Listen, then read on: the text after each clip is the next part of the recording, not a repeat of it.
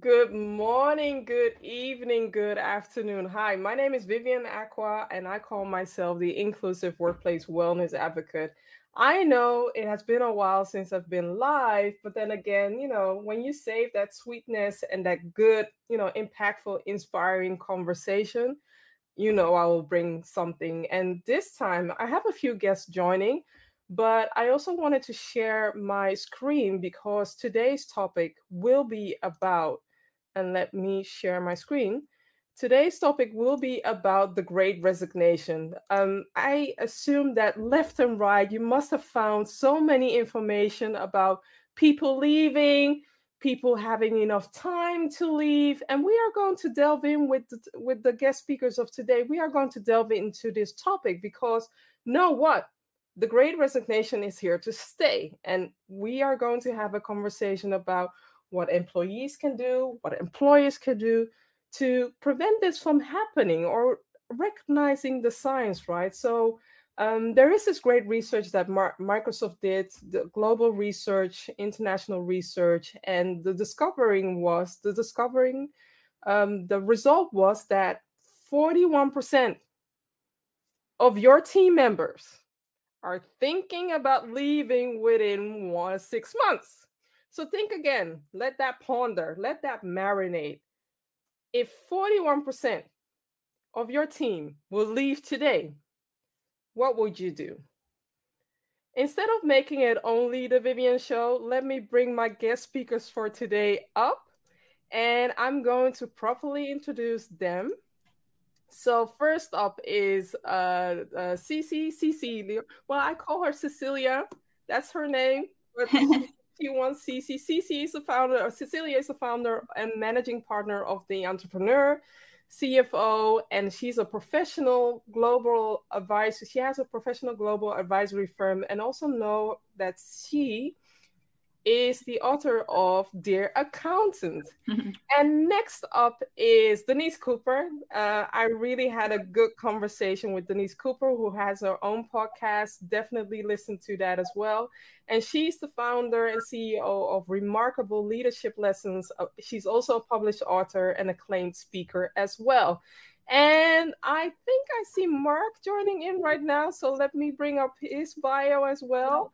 Um, Mark is the author of the Career Toolkit, an essential skills for success that no one taught you, and he's also an MIT instructor. Welcome, everybody. So, the first question that I want to ask you, Cici, is uh, why do we need to humanize the workplace? Wow, I think why haven't we been mm. humanized the workplace? It's kind of like my intuitive intuitive response to this question, right? Um, I think, you know, like, I think, yeah, why haven't we? it's so important to like I, am so glad that we talk about this now more often because you know finally we are it's so sad to say finally we're seen as human to be treated like human right yeah. to address our our needs and not be treated just like you know like okay you pay me in exchange my time and my work right but mm-hmm. really I think it's, it's a mutual relationship. Mm-hmm. Uh, you know, like company invest in you, you bring your allow you to bring your best self to work, bring your whole self to work, which in turn, you know, help the company grow. I think uh, to me, it's just a win-win situation. I don't know why we haven't been doing that. You tell me. Handing the mic over to Denise. Why do we need to humanize the workplace? What's your take on that? Well, I, um, Cici asked the right question. Why haven't mm-hmm. we thought of this before? And you know, all great ideas are like the VA moment, right? You're sitting mm-hmm. there and suddenly poof, it blows your mind and whatnot. But I think the big issue is is that for most part, HR hasn't really changed for about hundred years. It's designed to be uh, a function that really protects leaders from bad managers, or, you know, the corporation, excuse me, from bad managers. And so the structure is really a process oriented thing. So we hire people, we try to keep them in there.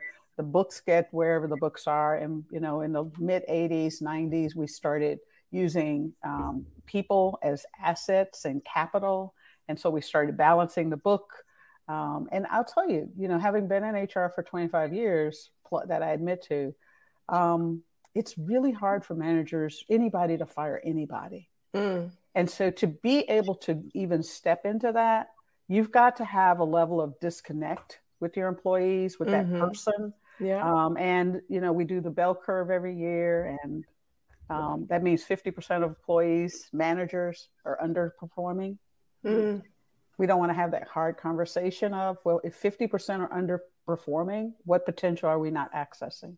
Mm. So I think it has a lot. The reason we haven't thought about it up until now is um, we we just it, it's really a hard conversation to be able to talk to people like people and to figure out this idea of fairness versus equity or fairness mm-hmm. and equity um, and you know just the the way we load up people in the workplace with did you deliver results did you deliver results did yeah. you deliver results yeah looking at the outputs but not necessarily the inputs that get us to the outputs i love that i love what you said looking at the output not looking at the input people we need some mm-hmm. ingredients to motivate the people in the workplace. So definitely love that. Thank you, Denise. And Mark, what's your take on why do we need to humanize the workplace?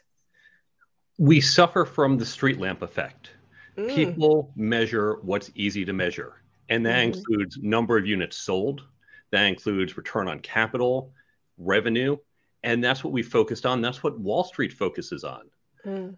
Human capital is not as easy to measure it's harder to assess capabilities of any individual, let alone an organization. So we have ignored that type of assessment. We haven't made it that important.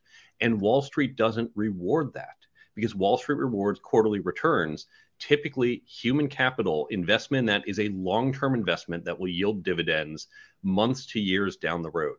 So there is little capability and little incentive to focus on that. As Denise said, we can focus on the output how many things did we sell we can focus a little on the input when we can measure it i can invest a billion dollars in a plant knowing that this will increase my efficiency 10% and therefore i'll produce more units it's harder to say if i put x dollars into people this is how it's going to help my productivity 18 months down the road. And so we've ignored it because it's a hard problem.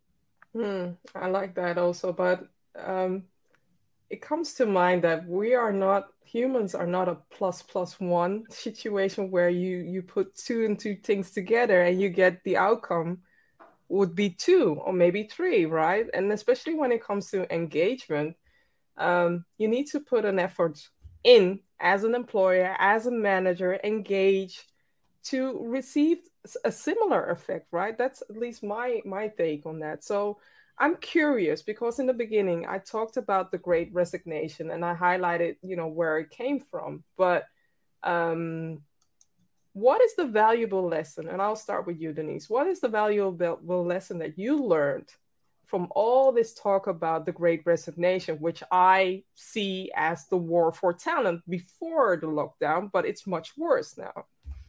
Well, I, I think the the lesson is pretty easy. Um, shutting down the entire world, mm. there were some companies that survived. There were yeah. some companies that thrived, and there's some companies that just don't exist anymore. Mm. And if you look at many of the companies that that thrived or survived, they were able to take their people, take their ideas, and pivot.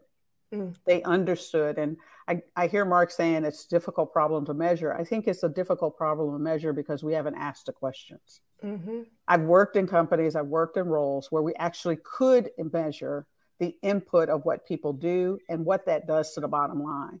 It takes rethinking yeah. how we look at what outputs actually look like and what that means. And I think to some extent, it means that we we have to change the way we speak with, teach, and and and look for from leaders in terms of what is it that we're actually looking for. And part of that conversation has to be growing the capacity of the organization to adapt, change, and respond to market conditions in general. And so, if we're not asking those kinds of questions, if we're not asking about what's the capacity of people to change, as our development of an organization, as our culture to help them figure out how to change, then I think Wall Street needs to ask different questions. And, and I will even say that many people on Wall Street, many fund managers on Wall Street are not asking those tough questions. and causing um, you know fund their fund the people they fund um, and manage their portfolio managers to start asking those kinds of questions. And i think that's been the thing that we we're going to see coming out of this. That is going to be a big question in terms of you know markets do not like surprises. They react really bad to the unpredictable. I love that. I love and i think sharing. one of the things yeah. that they're going that these folks on wall street that the shareholders, et cetera, are starting to look for are how can we ensure that as the world shifts, as change continues, how are we how are you ensuring your organization from a growing your capacity to adapt, change, and react? I mm. think that's going to be the new question. Love that. Mark, what's your take on that? On on the lessons that you have learned from the great resignation? I think there's a larger lesson we are just starting to wake up to as a society, which is thinking about careers. Mm. We have done this poorly for the past hundred plus years. We say to our students, Oh, are you interested in the body? Maybe you should be a doctor. Are you interested in drawing? Consider a career in graphic design. We just say, here is some particular piece of knowledge, and here is a job that uses that knowledge. And that's how we teach people to think about their careers. What we are starting to see, and what better people have done, but it's rare in schools, is people to ask, what do I want? Not just mechanically, do I want to work in medicine or graphic mm-hmm. design, but what do I want in life? What work life balance do we want? And people have bantered around that question a little bit, but it was never asked in seriousness. You never had a lot of options for doing that. And so people are asking, what is the work life balance? How much time do I work while I work from home? How much time do I want on the road? How much does money matter versus other attributes versus support for, and culture in my company? And so we as a society, and when I say we, I mean most probably Western nations are waking up and saying, what is it that I am trying to achieve with my career? And so I think the labor force and hopefully upcoming generations will really take to these questions that won't just be momentary, but it will be a shift in how we think about our careers and really society at large. Mm-hmm. I love that. Thank you for sharing. And and Cece, yeah, my lessons are very similar to Mark and Denise as well. I think one of the very obvious one is to be able to see the real strength and resilience of a company. So mm-hmm. usually people is like, oh yeah, what's what's what's the value of investing in our people? Well, because they get get, get through tough time with you. You mm. see how you know. So this is kind of the results of it. You see like some company just like crumble and failed. So that's like that. That's one of it. And I think yeah the the other the other thing is uh, kind of like mark talked about besides survival which is like for the most part what we've been doing like now we have the options like we have the we, we have time to think about what we really wanted to do like what is the purpose and mission of our life that kind of thing i think it's exactly what we've been talking about kind of wake up wake us up to really reevaluate our life what do we want to do besides work and just survive. Yeah. Mm-hmm. mm-hmm. I like that. I like that. And also, it got me thinking uh, while you were talking, all of you were talking, it got me thinking regarding diversity, right? Because um, there's a lot of talk when it comes to diversity, but then mm-hmm. and inclusion as well. But then again, this great resignation is also telling a story about how inclusion works or how it isn't working for a company and I noticed that, you know, there's a lot of talk, a lot of commitments being shared online, and companies or leaders or managers not walking that talk, still not realizing how important inclusion is.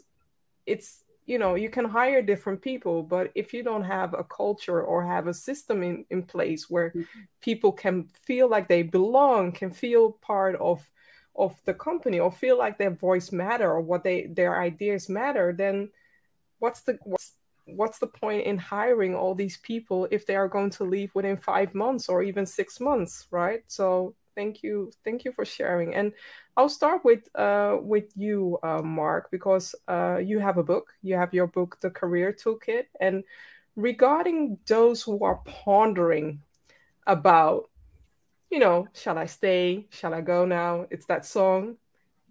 that song from the 90s. I'm not going to sing it. I'm not a singer, but if you want to look it up, look up uh, Shall I Stay or Shall I Go Now? It's a song from the 90s. And um, this lockdown, this pandemic gave a lot of people to think, rethink their career, rethink the choices that they have made.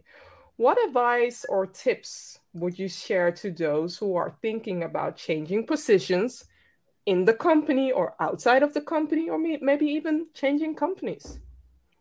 Too many people are just focusing on leaving where they are today. They mm. are moving from, not moving to. Mm. I don't like my current situation. I'm out of here. You always want to be going to a destination, not from a destination in life. And so it's important to think ahead, say, where do I want to go? Both in your next job, I want a job that maybe it pays more money, or maybe I have a more supportive manager, or maybe it has better work life balance or gives me certain challenges. But also think ahead. I grew up as a competitive chess player, so I was always trained think multiple moves ahead. Mm. Don't just focus on this next job. Think about where you want to be in five or 10 years and how this next job is going to take you towards that ultimate goal. So think a few moves ahead and have a clear goal in mind. Don't just think about, I don't like where I am. Mm. That's that's a good one. And I wish I had that advice 20 years ago when I started a career and left with that reason saying that I don't want to work here. And then what I noticed when I look back through my career, I noticed that I wasn't closing you know the past but i was bringing it that hurt that pain i was bringing it with me where i noticed that there were some occasions where there were similar situations that if i had dealt with the fact that i want to go forward to something positive something new something better it would have been helpful. So setting that attention but also the affirmation within yourself um, setting that as a goal i want a better a better career, a more money, a better work life, uh, work life integration. There's so much more out there. So thank you, Mark, for sharing that. And Cece, mm-hmm. as a as an author of uh, Dear Accountant, what would you what would you say about this topic? Yeah, so I work with a lot of young people, and trust me, like I've heard like a dozen times people want to switch jobs, and I'm like, where are you going? You know, going to a different firm, same industry. Like, so my my advice usually is first of all, ask yourself why. Why do you want to leave? And also the other question is, can you get what you want where you're at? Mm. right? Sometimes it might just take to talk to someone that you trust and get a different perspective. Because as we all know, like we always think the grass mm-hmm. is greener on the other side, but mm-hmm. may not necessarily, right? And changing jobs is a lot of effort. You know, while you change to a different job, like it takes time to adapt to a new environment, that kind of stuff. It's it's a lot of it, you know. So I want to make sure that they've thought thought it through and make sure it's worth it. I love that. Thank you. And it seems like today I'm only having authors on the panels because Denise is also an author of the remarkable leadership lessons, uh, also valuable to learn. And what what is your take on this, right? Even though your book is about leadership, but I want to touch on this topic from a self leadership perspective. What can the people do? Well, I think it's it's you know first of all we have to think about ourselves as human beings first Mm. Um, and all of us are leaders. Mm-hmm. You know, mm-hmm. some of us have a title or role mm. that defines that we manage resources and time of other individuals, but all of us are leaders. So yeah. that you know, let's let's kind of bring it there.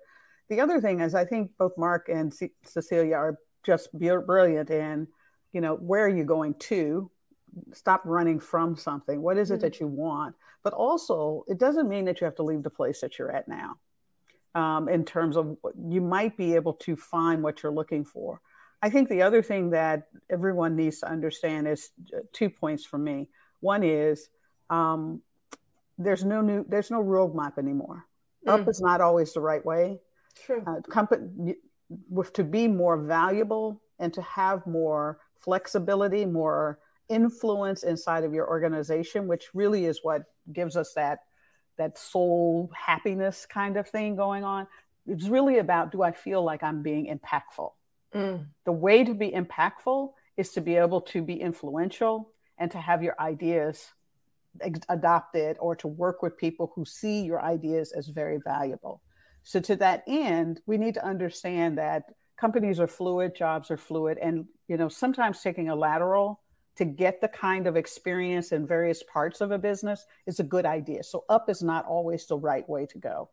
The other thing I, oh. the other thing I would say is that we live in a we we've talked about it for a very long time that we're in a global society, we're interconnected, et cetera, et cetera. But what that really means in terms of what I need to do every day is to understand how to create connections with mm. people who have no reason to have a connection with me, whether it's in my current workplace or outside of it.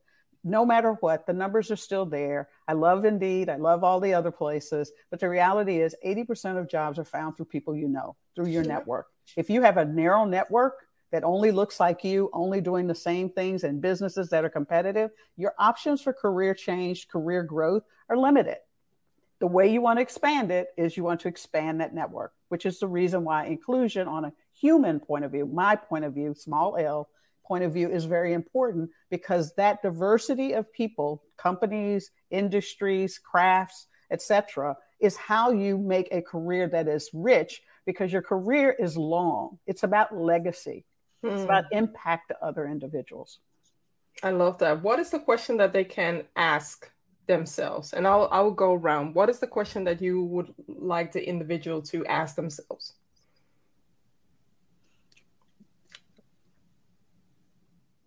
Are you waiting me to, to name names? yeah. No, no, no, Who's on first? I'll start with Denise and I'll come go around. um, I, you know, both the questions that you know CC and Mark talked about. What is it that I'm looking for? Mm. To understand that we really have to plan our careers in like two year, maybe three year increments, and particularly because you know 50% of the workforce is now women.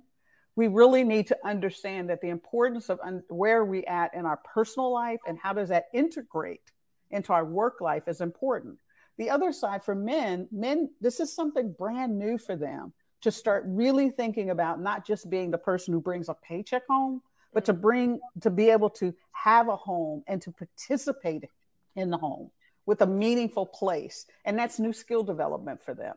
And so I think the question that you want to ask first is what is it that I want my life to be look like right now? What is it I need to look for? And to know that my career is long. It's going to be 40, 50 years it will change. You may be, you know, you may be in uh, finance or tech today. I talked to a woman who, you know, in 2015, she was in finance and tech um, side on that. Now she's in blockchain and fintech. and because it's evolving, it's changing. And we have to understand that opportunities will present themselves, but you've got to know your stuff and you've got to know where you want to go. Thank you. Mark? There are a number of questions I recommend people ask, and I've got about 20 of them listed on the resources page of my website, thecareertoolkitbook.com. Certainly, the most important is where do you want to be mm-hmm. in the future? Mm-hmm. But of course, in that is not just, I want this particular job, I want to be the VP of X, but is things like, where do you want to live? How much time do you want to spend at home? A lot of the questions for our career are based around our life and mm. our lifestyle. And we have to remember we can't plan our career in isolation. We can't just say, this is what I want job wise. We have to say, this is what I want in my life. And then what type of career supports the overall life that I want. I love the fact that you are mentioning, you know, um, how much time do I want to spend at home? Because now we have the luxury to work from home. But I know for my friends in the US that commuting two hours is for some people, it's normal. And I'm like, okay, you're losing four hours in your day. And then on top of that, work nine to 10 hours. Where do you rest? Where do you socialize? How do you spend time with your family? So that's a valuable ask to pond on, to, to think about before you look for a new job. Thank you. And Cece, yeah, I think it's similar to what Denise and Mark talked about already. Like, I think the question is like, what what's important to you, right? And it's different as you continue to move along mm-hmm. your journey, right? For a single person who just started out, you know, fresh grad, is very different from maybe five years down the road when you have kids, maybe, you know, later, you know. So I think at different stage, you have to ask yourself like what's important to you. And also I think, you know, to take a step further is what, what exactly what you wanted to do do you have the well and also evaluate your skills is it mm. transferable mm. right because maybe you know like you were client facing when you're a single person, but when you actually be, eventually become a mother, you know, yeah. or parent, you wanted to stay home more. So what can you do with the skills that you already established, right? There's a lot of things that we don't think through, um, but there's a lot of transferable skills and experience that you already have built, which can continue to serve you as you move along.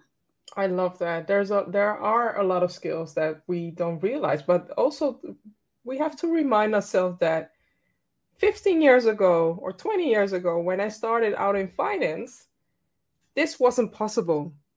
The fact that communicating with you and the fact that I was able to set up a summit, that wasn't possible. I had to go to the office to do the books. I had to go to the office to speak to a client. I had to go to the office. I had my mobile phone, but at the time that was that big thing, you know, the old Nokia version. where you were happy that you had something weighing almost a kilo, but now nowadays it's different. But we are in a society where you know tech is changing, is creating a lot of possibilities, but also realizing that keep on learning, keep on developing, find ways to uh, even though you're thinking about staying, what courses can you do? What training can you do now to create that valuable um, knowledge create that valuable or uh, make yourself in um, no make yourself more valuable for your future uh, manager or for the future company that you're going to work for. And keep on training your your l&d mindset because never not learning never not learning. So thank you. Now i want to go to the managers right? So Cici, i will start with you are there two tips or two practices that you can share with the managers so that they can prevent their people from leaving? If a person is thinking about, I'm okay here, but there's something that my manager is not doing, mm-hmm. and it forces me to maybe think outside of the box, maybe think to move from a department. What tip would you share with the managers? Yeah, so I think a lot of people talked about, and we've all heard it, right? People don't quit the company, they mm. quit their manager. So mm-hmm. they play such an important role. And I feel like, you know, we hear about it all the time mm-hmm. nowadays. Like communication is super important. But yeah, we all know that, right? But the reason why people don't communicate, cannot share, like, or be open about what's really in their mind because mm. there's no trust, you know, like there's, we talk about like having trust and be in a safe place. Like if we really think about these two words, so important. um, yeah, so I think it's in, important to establish that. Otherwise, yeah, forget about communication. We, I might be sitting there with someone, but I'm not telling you the truth, so you get exactly. nothing from me. So I think, yeah. So I think that that's my thought. Psychological safety is everything it's everything. So thank you for highlighting that. Thank you. And Denise. Well, I'm going to take a little different of tact. I, I think employees basically want to know that they can win, they can achieve their goals. And at work, they want to feel like they contribute. Mm-hmm. And I mm-hmm. think one, as I work in corporations with leaders um, on a regular basis, I think this ability for managers to move obstacles out of the way so employees can do good work is is something that we need to really focus our time on, particularly in leadership development. And to, and and oftentimes, particularly, so a lot some of my clients are in retail. You've probably seen the post. You're you know the guests who are listening in on it have seen the post where they walk in and you know somebody's screaming at them you know because they didn't have the right product there um, they the lights are not working i had one one manager who went from just coaching their employees to be good salesperson and customer service people to they had to figure out how to get money in there they had to fix the lighting they had to bring cookies and water because the restroom was down the road. They had to have masks on. They had to wow. get sanitizers in, and so the job turned into not just um, you know one thing, which is what they started with, and then the big thing was the trucks would come at the wrong time. So they were in there unloading a truck. So imagine a five foot one woman trying to unload a truck of product for one week because they scheduled it wrong. She couldn't get other people in there. And so these barriers to operation and being able to move barriers of operation for so that people can win is a very important thing. And I think for many companies and many executives, they tell people what to do, but they don't really understand what are the barriers that keep people from being able to be successful in their job. And loyalty comes from when I know you got my back. Yeah. Trust comes. I will go over the moon if I know that you are, that you have my back and that you can do something. Good intention is not is what we judge people on. I believe all people are of good intention. However, sometimes their behavior not so consistent. No. And so I think this idea of what lead managers and leaders can do is they can really start tackling some of these things that get in the way of people feeling like they can they can win. Yeah. I love what you're sharing. And in media, I wonder when when people guest speakers are talking, but I love to do that. But immediately reminds me of undercover boss. Yeah. Right?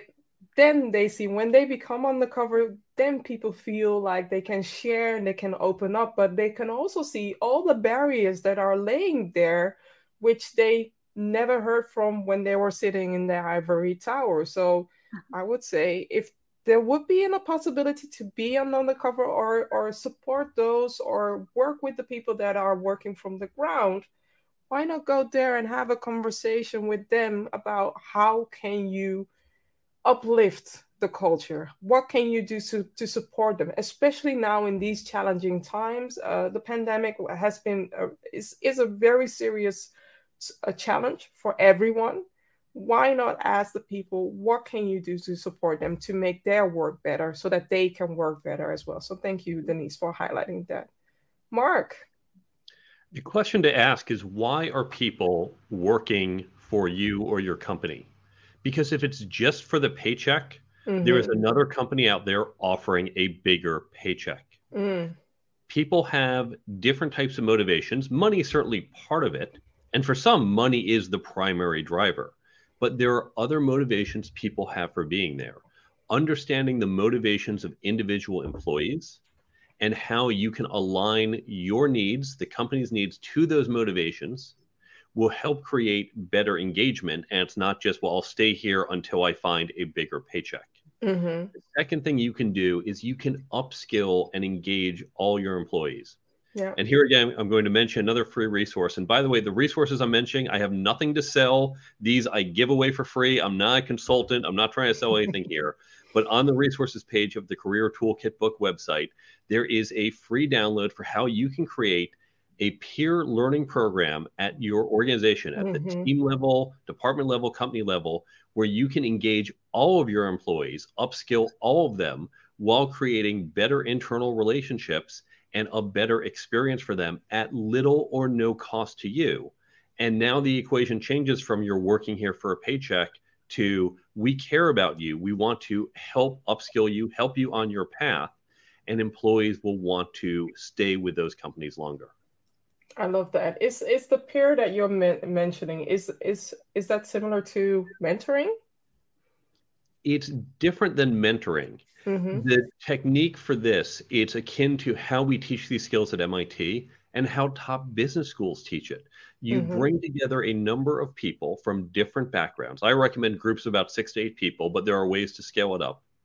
And then you take some topic and you can use content from a book, like one from some of our authors here. You can use an article, a video, you can use a podcast. It doesn't matter where you get the content from. Everyone engages with that content and then you have a discussion about to get the different perspectives to talk about how people have implemented this to go beyond just well the book said abc but let's talk about the reality of implementing that and that's where you get a deeper understanding and the development of these skills Great tip. And I would say use this conversation as a starter for the peer conversation so that you can have a further conversation about what it means if 40%, 41% of your team would leave. That that is a huge impact. Mm-hmm. If if you have a team of 10 people and four people would leave, but still the work remains for 10, mm-hmm.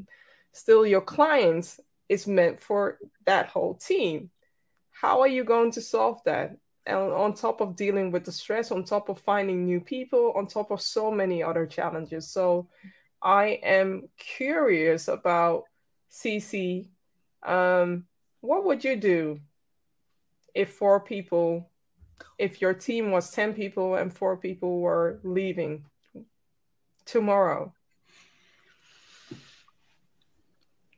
Wow, what would I do? Mm. Well, that's all right. Well, let me well, intuitive. Let me let let me sh- tell you what I have in mm-hmm. my mind. Usually, what I've seen is people leave in groups. Mm. Like if four is leaving, I can almost see the other four or the rest of the group is out the door like anytime soon, right? oh my god i don't know what i'm gonna do um, well i well I, I, of course i'm gonna try to save this four because it's gonna make a huge difference and i think and and then you know i think it's almost too late if they're like leaving oh my god you know these things doesn't like just you wake up one day and decide to leave like people have been thinking about it these things yeah. you know these feelings like have been accumulated so i don't know what i'm gonna do It is challenging. It is challenging. And sometimes people need to leave. Sometimes they need to be uh, set free so mm-hmm. that there's room for growth for other people. But if four people are leaving at once, it signals something. Well, yeah, I think I still want to know why. Have a conversation. My point here is like I don't think you know it's pro- almost like too late to rescue the mm. relationship. You kind of have to let them go. Um, yeah. Cece, um, sorry, Denise, what would you do? Um, I think the first thing I do is I, I got to look at the work and say what work isn't going to get done because I'm not going to kill the others that are there. And yeah. then I think the second thing is what CC was hinting at is that you got to look at the other six and you got to sit down and have a conversation of what is what's getting in the way and how they're going to go because she's right. People tend, you know, if you got four leaving, they generally won't leave on one day, but you got mm-hmm. the signal at two, you should have been doing something okay? mm-hmm. um, out of this thing. And I think you have to have a conversation with them. But I think you got to, you know, if four people walked out of my door now. I've got to really look at how I'm going to help the other six feel like they're winning and they're not drowning. Why I try and figure out how to bring in temporary resources or um, figure out, you know, how to handle those customers in a different way or set new set expectations for my customers, et cetera for me, it's always, you know, having been in HR, it's always working with that manager to figure out how do we think about the work differently, um, set new expectations. We figure out what's not getting done, and how do we, you know, how do we pivot in the moment. That's a valuable thing that you and CC also share because mo- majority of the time we focus on the gap, right? We don't focus on what the people that are still there where the people are still there feel the stress or get that workload where they have to now compensate for the mm-hmm. work that uh, their other their former colleagues have been doing right? So that's a very valuable thing um, because you don't know what you got till it's gone. And once they are gone what, yeah I'm, I'm listening to too many songs here. But once once they are gone what are you doing about the rest how are you supporting them and how are you you know helping them develop because if not they will also get the idea think from hmm maybe i need to leave as well mark i used to do counterterrorism work and in that field we teach that by the time the actor has put on the bomb mm-hmm. and head wow. towards a target you're probably too late the best time to yeah. stop them was long ago.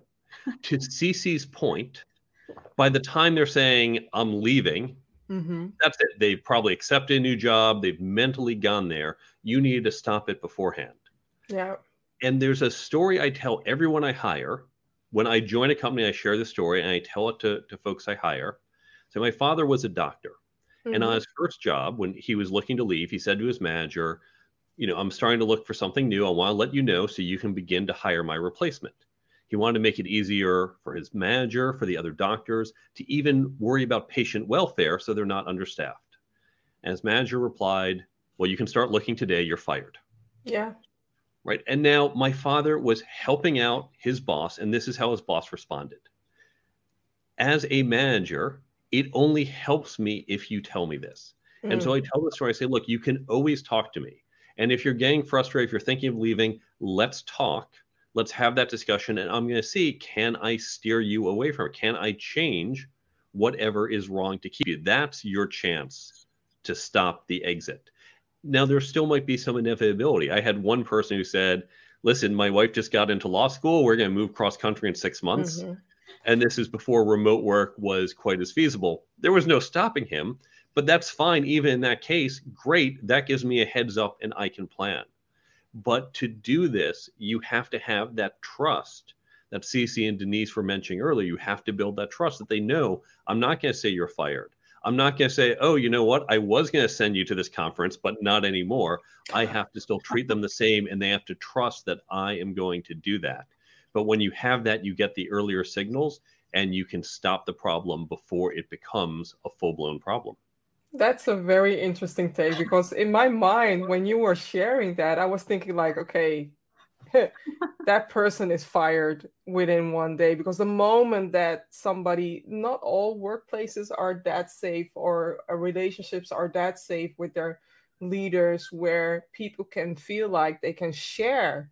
So I hope that, you know, in the near future, uh, tomorrow, that we will come to a place where we were able to share like um, it's not you but i need to leave or it is you i need to leave or come to a place where i found something better. I'm leaving right i'm leaving within a few months it will give you enough space. And don't build that that ill situation in the meantime because that can happen as well where, where in the beginning you know the relationship is good but then something happens where they are just like i don't care anymore because i'm leaving anyway right? That's also something that you want to prevent from happening. So thank you uh, mark for sharing. And we are almost at the end. I do have a wish. I know that 2022 is knocking on our doors but then again 2025 three years from now i have a wish and i hope to hear your wish. And i'll start with you mark what are your wish for 2025 when it comes to humanizing the workplace and this whole topic about the great resignation? What do you hope to see? That we start to recognize the relationship between employees and employers is mm. not just about a paycheck. Mm. It is about development, it's about culture, it's about work life balance. It's a lot of these components. And we can have honest conversations saying, okay, yes, I want this salary perhaps, but here are the things I also want. And companies recognize they have to provide it, they even tout it, and they recognize that my development might be part of what I am getting. And this is part of the HR benefits offered to employees. And so we're changing the discussion from it's just about money to it is about our overall happiness, engagement, and success. I like that. And I also want to add something to what you just shared right now. Also look into the phases that people are, right? Uh, like CC shared in the beginning, people might start within your company as single, or maybe they are joining your company as parents, or maybe they are caregivers. Look into the different phases that they have so that you can support them in that area as well. So thank you. Denise. I think, you know, the best thing that we can do is if we hit 2025 and we see a real push towards being able to problem solve. And instead of looking at what the, the metrics say, we really start looking at what it, what are the inputs necessary? What do people have mm. to do? What skills are people looking at? And I think, you know, to a, to a big extent, I would love to be able to see where the HR process does not make the manager the be all end all so mm. managers go to school to learn how to run operations and to be good at managing people, but they really aren't career development people. They they can. So what are you their... saying? You're, you're, you want to? No, no, no. I'm, I'm I'm I'm real about this. So what are you saying? Do you want an extra person from HR or somebody who sits um, how do you say next to the manager and look at the careers what what are you i think employees for? need to employees everyone ceo down mm-hmm. needs to understand that you are you know you are the person who has to be the one the primary mm-hmm. driver of what success at work looks like and what it means from a career perspective and i think that you have to you know if a company if we're talking about what a company can do you know, HR can spend some time aggregating what's already in the market. They don't need to build anything. Aggregate mm. what's in the market. Um, you know, go to Mark's website. Here's 20, here's free tools that mm. he's giving away that says you know, here's how you can do it. But this idea that the company is going to take care of me, the company is going to manage my career, my boss is the person who's going to tell me what I'm good at and and love to do, and he's yeah. going to provide, he or she is going to provide the right. I mean, we have to kill that idea. Yeah. Because we are evolving individuals, we're going to have needs that we don't even know we're going to need because the world is changing. We're going to want to work in places that we don't know that we're going to work in today. And we're going to we're going to be community oriented as well as work oriented. And I think the ownership about our career and what inclusion looks like and what equity looks like, we individually have to get better at answering the questions of what do I want to be, how do I want to live, and where do where do I want to do my best work? So that's, I that's I, my... I love that, and also know that managers are human, or at least I assume leaders are also human. They cannot read your brain, they mm-hmm. cannot read your minds. So if you're seeing something that you don't like, ask them is there a budget to upskill? Is there a budget to train? Or what do I need to do to become XYZ? Ask them and then see what happens. If they are not, you know, saying anything or not doing anything regarding to that, I would say listen to this episode and then take you know your necessary steps to upskill. Well, but isn't that isn't that kind of the crux? Not to cut you off, but the crux of this whole thing around inclusion that the manager is doling out to other individuals, but they're not including me. Yeah, you have not because you ask not. Yeah, and I know it's tough to ask, but if you don't know and you don't ask, you mm. don't get. On that note, CC. Yeah, I, I I hope in 2025 we don't talk about this anymore. Like no, this would just be intuitively, you know, people just get it, been doing it. Cause I think right now, like yeah, so I hope that people get the the importance of, you know, investing in relationships, specifically, you know, the importance of employee engagement. Cause let's because let's be honest, right? Like, okay, and like you don't expect someone to stay with you for 10 years. No, right? that those days are over. but, but, right, but you do want them to give you 100%, maybe a thousand percent while they're there, right? And when they leave, you want them to ha- maintain this good relationship, good feeling, mm. because they do. Like I've seen so many times people leave, but then they bring you clients in the future. And then yeah. keep in mind also, like someone who does grow up, you know, like some of them they leave as a young person, maybe maybe later on they became an executive. These relationships does pay off in the long term. So yeah, I 2025 let's not talk I, I i love what you shared. And also when people leave have a good heart to heart conversation with them. Invite them for coffee or tea and talk with them. Why did you leave? What can i do to improve? What can i do to make it better for the next generation? And also invest in your alumni because you never know if they become they come back.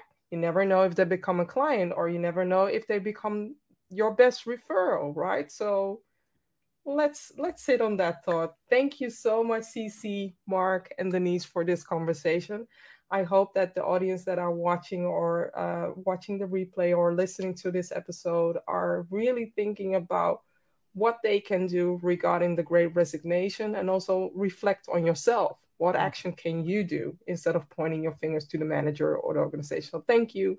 And until next time, this was Let's Humanize the Workplace. Bye, everybody. Thanks.